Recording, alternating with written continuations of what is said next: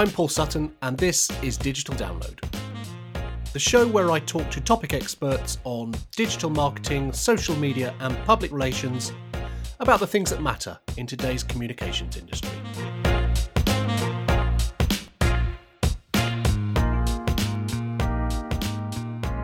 The Chartered Institute of Public Relations was formed in 1948 and is the world's only royal charter professional body for public relations practitioners. It currently has around 10,000 members, but in common with most businesses, has had to adapt rapidly to minimise the impact of the COVID 19 pandemic. This has included mitigating measures, including reducing staffing levels and giving up its London offices to become a virtual organisation. The president of the Institute this year is today's guest, Jenny Field. After my recent shows about the future of the communications industry, Jenny and I got chatting on Twitter, and it seemed a natural next step to round off this topical sequence of podcasts by hearing from someone at the forefront of guiding the way the industry responds to the extensive changes that are happening in 2020. After gaining a degree in marketing, Jenny started working as a communications assistant in local government a role she describes as wide ranging and pretty generic. After that, she specialised in media relations for a defence company and eventually moved across to internal communications, both in house and agency side. She says that a lot of her career moves have been sideways rather than up, which has been hugely helpful in gaining very senior positions late in her career. And she also sees the fact that people in the communications industry are directed to always look up to the next level rather than to look across at different disciplines as an issue, saying that we don't end up with enough people with a broad skill set. Now, this points to the T shaped person who I've been championing for many years, someone with a depth of knowledge in one area, but a breadth of knowledge across many. The conditioning to always look up and see how far you can get in a hierarchical structure isn't helpful for the way the industry has moved over the last five years and continues to evolve. In a recent show, a lack of professional development and upskilling was cited as a major problem within the comms industry, and this is something that Jenny agrees with. We're not taking that time to learn and see what's around us. You can't be an expert in everything, that would be impossible, and actually wouldn't serve your clients, whether internal or external, well either but you do have to have an awareness of what's going on and know people that are experts. that's that's how I, you know, that's why networking is so important. You know, know the people that you can call on and say, look, oh, this has come up, I don't know can you either help me or can you can I put you in touch with them because they need your help? Jenny established Redefining Communications three years ago, a comms consultancy that focuses on leadership and transformation. She built the company on a collective consultancy model with what she describes as an army of topic experts that she brings in to support clients while she maintains her position as the focal point. And then in 2018, Jenny decided to run for president of the CIPR. She'd worked with it for several years, sitting on the council and chairing the internal communications group. Having been asked to stand for president before, this just felt like the right time, and there were things that she wanted the organisation to focus on. She started her year as president in January. I wanted to talk more about the fact that PR isn't just media relations. I think it has quite a reputation for being very narrow. And as someone that works in internal communication, I wanted to make sure that we were giving equal weight to public affairs, internal comms, marcoms, all the different specialisms that exist, because I didn't think we were doing that particularly well in terms of our CPD offer, but also in terms of um, just the share of voice and how we were showing up um, to industry. Uh, I also wanted to really drive the CPD agenda. So, of our 10,000 members, I think it's around 2,000 do CPD, and I find that really disappointing. So I wanted to try and, and drive that and change that. And we've made steps to that. We've introduced things like a knowledge panel who review what's on the CPD database and all sorts of things like that. So that was quite a big one. And focusing on our volunteers because the Institute is very heavily run by volunteers. You know, we have a very small staff. And I wanted to make sure that we could try and uh, sort of network people better. So we were kind of coming at members with as one CIPR so that you didn't feel it was sort of these disparate groups that actually we're one institute and you can get involved with us any number of ways, but we all are networked behind the scenes and working better together. And how I hesitate to ask this question. how how have you been finding that this year? Because I mean, of all the years to be president of the CIPR, Uh, it's not been the easiest, has it? No, I mean I, I will remember it for lots of reasons. Um, it, but it's it's been it's been very challenging, but it's been very rewarding. And actually, the biggest thing for me is to empower the senior management team to make you know the right decisions long after I've gone. You know, th- this is not something that it just is about this year. This impacts us for a long time. So I want to make sure that they have got the the support of a, a, robust board who are focused on the future, and also that they are empowered to make those decisions uh, and take that forward. So that's been, you know, quite a big focus for us. But actually, you know, one of the things I was quite disappointed at was the fact that I wasn't going to get out and see members, and that's really important to mm. me to be as present as I can. But actually, you're able to do that online, as we've all learned. So I've actually been able to spend more time talking to people. I did a, an event that was in Mauritius, albeit not me in Mauritius. that would have been um, nice, wouldn't, wouldn't it? it? Yeah, that would have been really nice. Um, but it was lovely to talk to members that are in different parts of the world. And I think that I maybe wouldn't have had that opportunity had we been in a normal year because I think you get very focused on the UK. So the global element for, for me has been a huge benefit from this year. Um, and the you know the chartered assessments prove that. That's gone online. We've had loads of people from different countries now involved, and yeah, it's just very it's very different. But it's actually I think you know we've learned a lot, and we'll be a better institute for it in the long term. So I know you've listened to the last few episodes, and that's essentially why we got round to recording today. What is your views on the way the industry is evolving or not evolving, as the case may be? I mean, I, I, there's a lot of speculation as as you've listened to around PR being absorbed into part of marketing and, and losing its own sort of standalone discipline function. What what are mm. your views on on how this all works? I thought the conversations that you've had have been have been great because I've gone on a bit of a journey of, sort of anger and agreement and frustration across all of them. Um, but I think there's a there's a few things in there, aren't there? I think we get very obsessed as an industry about what our definition is and and the seat at the table, and we can get very inward looking, which I don't think is helpful. Yeah. I don't talk about the fact that I do PR, um, and I don't know whether that's helpful or not. And I know that's something you were kind of questioning before, but but mainly because my customers don't talk about that. They want a problem solved, and you know I'm the person that's going to help them, whatever that solution might be. And I think that we get so inward looking around what is the definition of PR and what are we doing and all the theory and all of that, which is so important. But actually, we should be there to solve business problems. And I think that if we focused ourselves on that, then we would do much, much better. One of the things that I did think about was the time that that this takes. And I think that it nothing moves quickly. And mm-hmm. and i found that certainly within the internal communication specialism i got so frustrated two years ago that we were still saying that people that were deskless workers were one of our biggest barriers. As 10 years that's been on the list of barriers yet no one's doing anything. And i think that's my frustration is that's 10 years and nothing's changed. Yep. so i can't see a rapid decline of pr imminently because we move at a glacial pace there is not such, you know, even with COVID, probably escalating things and accelerating stuff. Does it matter if we become part of a broader team of marketing, but we're still seen as a very specialist area within that? I don't, I don't know that that's a problem, and I wonder if people in HR that were learning and development specialists or employee relations specialists felt the same. They were then brought together into one HR division. So I don't know whether we're just getting caught up in our own worries. And actually, if we're still able to serve the organisation, solve the problems, advise at a senior level, are we just making up a problem that doesn't exist? Yeah, uh, that's quite interesting because uh, I, I think that that thing of whether it is a problem is is kind of key to this actually because I, I know there are different views on this and I've heard several over the past few weeks as a result of these podcasts. But there is a view that, like you say, does it actually matter? Does it matter if PR, the the comms industry, is just a subset of marketing? Does it actually matter? And I know there are people who say it, it, it, makes no difference, and others who are very, very vociferous in saying no, it absolutely matters. We are our own thing, and we need to be known as that. It's quite interesting to hear your perspective as the president of CIPR that maybe it doesn't. And I what, another thing I noticed there was that the, you, you talked about the fact that you you don't talk about yourself as doing PR.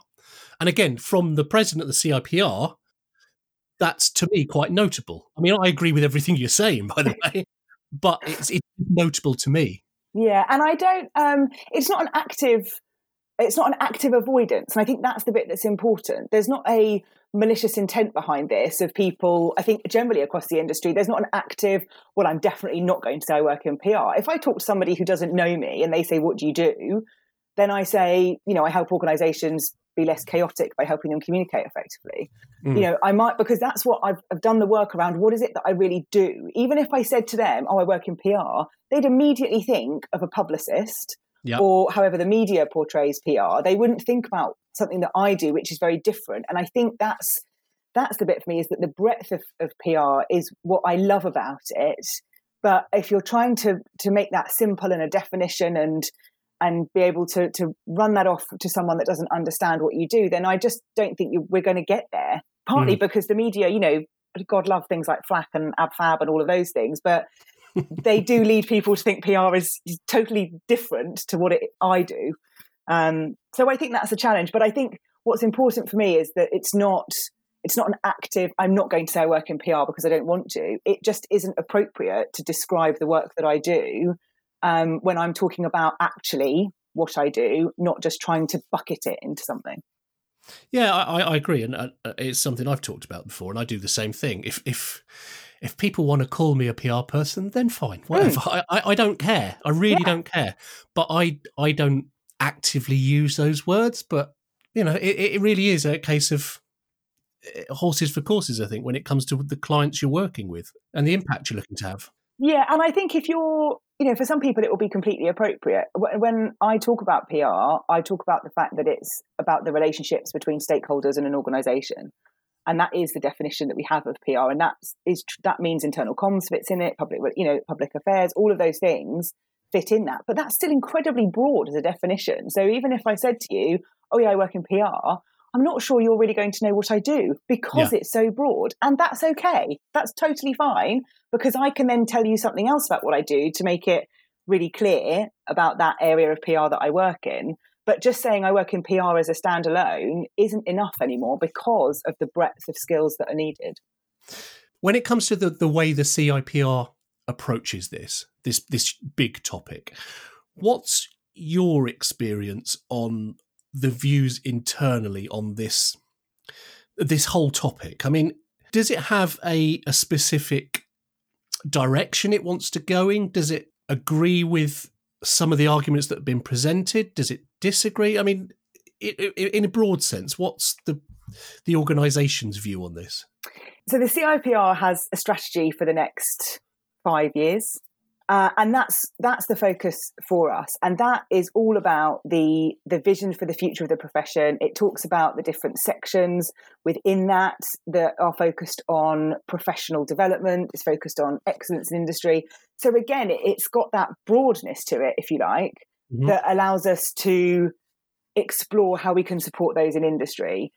There is very little appetite to talk about the definition of PR because there is a definition of PR, and I, I don't believe it needs to change because I think actually having something that is broad enough allows the profession to adapt and grow and respond to the needs of business. And I think that's what's important. So our strategy is is set. It's deliberately, you know, broad because then you can deliver the right things for members and non-members and the industry to support them in the right way.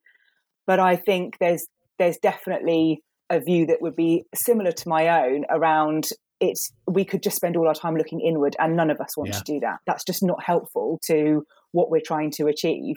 Um, and even in this year, when we look at what we've done to lobby the government around our independent practitioners and the work we've done with CBI and the IOD and you know all the different industry bodies, that's really important. If we were focused on well, what does PR really mean and what does it stand for, you know, is that really helpful to people? I I just don't think it is. Do you have a sense of the way members of the CIPR are responding to these sorts of challenges? I mean, you referenced earlier this the fact that I mean it's a different take on it, the fact that nothing much has changed in 10 years. And I see that as a negative because if something external changes, the industry's too slow to adapt. Mm-hmm. You're saying actually maybe it's the reverse in that people have time because things change so slowly. Do you do you have a sense of how members are evolving? I mean, are they evolving very fast, or is it that sort of creep slow, tick tick tick over time? Um, ooh, I think it's I think it's probably a mixture, and I think that's you know it's very generic to say it's not really shifted in ten years. Yeah, yeah. because yeah. I think that, you know there are pockets where things have dramatically shifted in like tech and stuff like that. But if we come back to the some of the the fundamentals around what we do, you know, I get really disappointed in things like the skills and development because things like business acumen has been on the list for ages as a skill that's lacking in PR practitioners yet nobody seems to do very much to increase that skill set. Even if we put on courses you know to do that there isn't the appetite to then take action. And i think that's the bit for me is that we are an industry of words. You know that's what we do. A lot of the time we do a lot of you know as I said in the state of profession we do a lot of copywriting.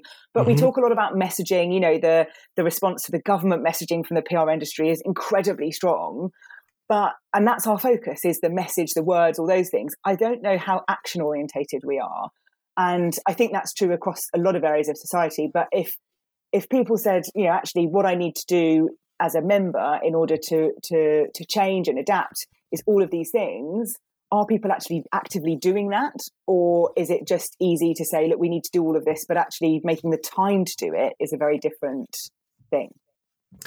And that's where this thing about the the whole tactics versus strategy thing comes in, where not being action oriented kind of leads down to, to me implies you're leading down a very tactical level responding to things rather than thinking broadly about the reasons why you're doing that stuff. So so your perspective is is there's too much of that still going on because people aren't interested in learning the business side or you know the the more the more strategic thinking side. Is that fair? Yeah, I think I think it is a bit fair. I think also, you know, we are designed to be, you know, lazy. Our brains are designed to take the easiest route and to do learning and to push yourself is something that isn't in our comfort zone. And I think there is this element of tactical versus strategy, and that's you know a debate that's been going on for a long time. But actually, if you're if you think, even if we take your own professional development as an example, you know, I will think about what are the things that I need to do over the next two years to either help me grow my business, grow myself, whatever it might be. So I then have a, a, a plan that has been strategically thought through around what are the right things for me to do. And then I have to implement that plan. Mm-hmm. I worry that we stop short and we just kind of come up with the plan and we don't necessarily do the stuff that that sits underneath that. And we have to do that, even no matter how much as a consultant or whatever role you're in, there's always going to be an element of having to do some work. There's always going to be report writing, tactical, you know, tactical stuff that yeah, needs to yeah. be done. But if you're not thinking strategically about that, then you are just kind of being stuck in a bucket. You're either in the bucket of all the strategy thinking and no doing, or just the doing and no strategy thinking. So it's that balance for me that we need to try and get across the board so that everyone's got enough skill set to, to do both. On this topic, Jenny has a different view on how strategic thinking is defined than others I've talked to in recent shows, prompted, in fact, by those episodes. She says that she doesn't necessarily agree with the perspective that you have to report into the board in order to be able to do strategic PR. When I spoke to Gini Dietrich a few shows ago, a large part of her reasoning for her thinking around PR being absorbed into marketing is that the incidence of public relations reporting into the C suite has been declining consistently for several years. Jenny says that particular show took her down a rabbit hole of researching and talking to people about what strategy itself consists of and where strategy can be identified. I think to be strategic and doing the strategy are different things. And I think you can be strategic at any level in an organization, but to obviously have a strategy and implement it, you do need to be working with the board. So for me, there's a question around influence and and how you're influencing, but also I wouldn't want people to feel like, oh well, I don't report into the board, so there's no point in me being strategic because I can't impact that. You absolutely can. I didn't report into the board for a long time. Uh, and was able to, you know, influence all sorts of things around the strategic role of internal communications in an organization. So there's a confidence issue in there, I think, for people that we need to help them overcome by helping them look at the skills that they need, but also really defining what we mean by some of this stuff of when we're talking about being strategic, this is the kind of stuff you need to do if that's what you're being told you want to do more of or you want to learn more about. I think we use strategy and strategic interchangeably, and I'm not sure that's helpful. It's not just PR that are looking at where are they absorbed into other functions. I think nearly every function in an organization thinks along some of these lines at some point. Okay. And I I don't know that it matters because if for me it comes down to the individual, their ability to influence and their skill set. Because just because I don't report to the CEO doesn't mean that I can't have a conversation with the CEO. Like, why are we so hung up on the hierarchy and the org charts of an organization? It's not stopping you having a conversation with another human being. And I and somehow we seem to get get stuck in the hierarchy, which I don't think is real. It's up to you to build the relationships with people to enable you to do the best job you can do. And in PR, our whole world is about relationships. So you should be able to go and build those relationships, to have those conversations, um, whether it's about influencing people around the CEO or the CEO direct. That's part of your job and part of your skill set to do that. So does it matter? Again, you know, the, the proof for me is whether it has a negative impact on the problem I'm trying to solve for the organization I'm supporting. If it doesn't have a negative impact on that, then why do I care? I suppose the comeback on that might be that if you flip it round and look at it from the, the CEO's perspective, maybe it's the CEO that doesn't want the relationship or the conversation perhaps with the PR person because he or she doesn't value it high enough. I've had experience of exactly this. So I, so I, you know, and I've had some challenging conversations. And the conversation I ended up having was talking to the CEO to say, I don't know what you mean by value. And you use the word value a lot around all the other functions uh, and what value they bring. And I don't know what you mean by that when you're when we're talking about the comms function. Mm-hmm. And she said to me, it's all about risk. You know, I don't want I don't want our reputation at risk. So that's why I don't want to do stuff really proactively. But that's really for me what you're here to to protect. So it allowed me to change how we worked as a function, how we positioned it, and to build a relationship with her on a language that made sense, but also aligned to what she was looking for from that function. And that changed everything. And I think if you can have those conversations, then you can then tailor what you're doing to make sure that you are supporting the organization. Because again, PR is so broad. So whilst in some places you might be doing a lot of the, you know, the paid earned, the campaign stuff, you know, the B2C, all those things. In other places, like my experience was, oh, it's just about risk. So this is kind of how we're going to tackle that. So I think you've got to have those conversations and then work out how you can best support the CEO because it takes a lot of courage to have that conversation. Don't get me wrong, it wasn't an easy one, um, but it was worthwhile and hugely beneficial. So, is that a case then, to your thinking, of adapting the way one talks uh, the language one uses, the the approach one uses when you're talking to someone outside of your kind of direct report, if you like. So you're trying to take on the way they're thinking, which it, I mean, it it's one of the basics of communication, really. Yeah. But my my sense is that still a lot of PR people don't do that when it comes to actually reporting on what they do or or you know the value of what they do. They, they talk in terms of PR value, which the CEO sometimes couldn't give a crap about. Yeah, yeah. and I think we also can be quite protective of what is uh, what is a skill set that can be undervalued. So I think it's easy for us to want to defend that. Yeah. But actually, if I've got a client, or you know, when I was in house, if my CEO wanted me to do something that wasn't you know the right thing to do, not an not an ethical thing, but just from a expertise thing, then I have to question whether the values are, are aligned and whether it's the right place for me to be but also how much I can persuade and influence and adapt what I'm doing. And I think we forget that in building relationships. If you think about your relationships outside of work, so much of that time is often spent trying to understand the other person and compromising and you know working together whereas we don't bring those skills into the workplace and it's such a, a fundamental part to be able to understand the other person's point of view adapt shift change and and find a way to to work together rather than just being very protective of how things should be done. Well, that's not how they're going to be done in the real world. And I think that's the that's the challenge. With you know, I'm a huge fan of the academic theory that sits behind everything. I've, I've done the diploma. I've you know, I, I, support a lot of that, but it's about applying that to the real world, not just lifting it and trying to to do it as a complete cookie cutter from from a textbook, because you wouldn't be able to do it. Yeah, it's interesting you talk about um, being sort of defensive there as well, because again, again, thinking about my own thinking around this, I I do see a lot of PR people as as being quite defensive about what it is they do. And and, and like I said before, standing up for for their spot in the the broad comms industry, the broad marketing industry. Where I mean, you've kind of said it doesn't matter, just do your job, and I'd I'd love to see more of that. That that just just stop being defensive about it. Yeah, because actually, what are you being defensive about, and who's it mm. for? And I mean, there's a whole psycho- psychology thing we could go down around that, but I think it's it's it, some of it is a bit ego related, and everyone has an ego, whether they say they don't or not. We all have one, some bigger than others, but it's it, some of it does come down to that. It's you know, no, I know this is right. Look, I've done all this development and learning, and this is how we should do, and we have to follow this model, and we have to do this.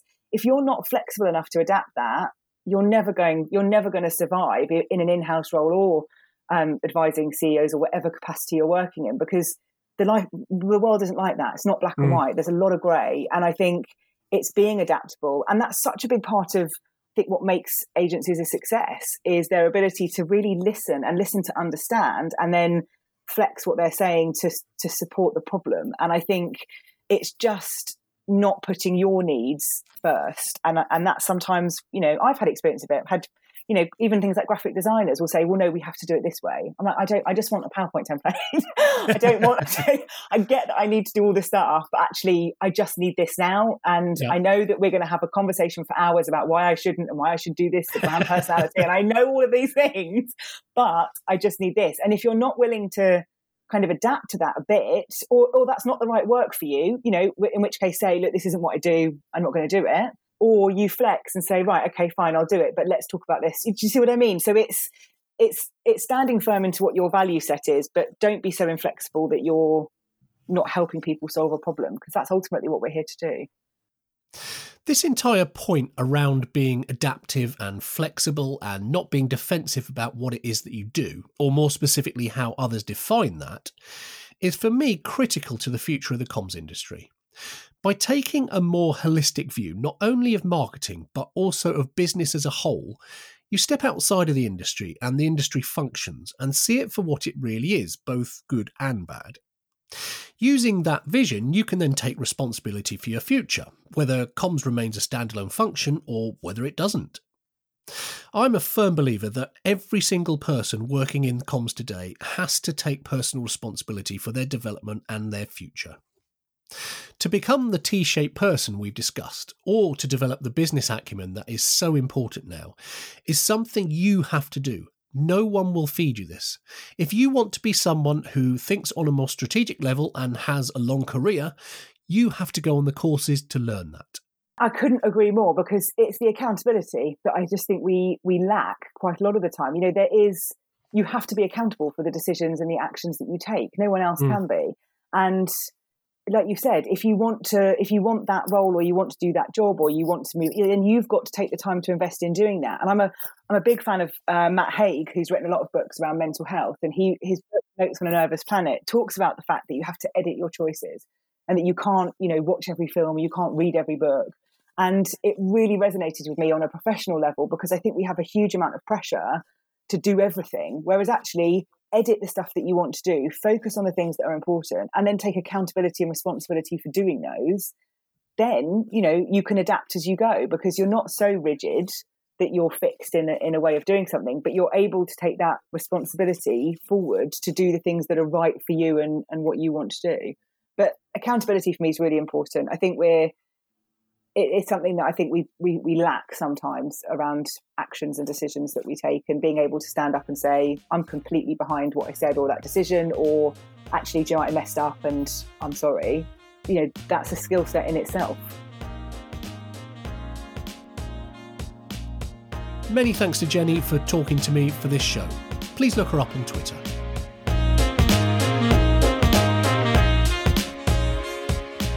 You can subscribe to Digital Download on iTunes, Spotify, or wherever you get your podcasts. And if you like the show, please do leave a review as this helps others discover the podcast. Thanks for listening, and I'll see you next time.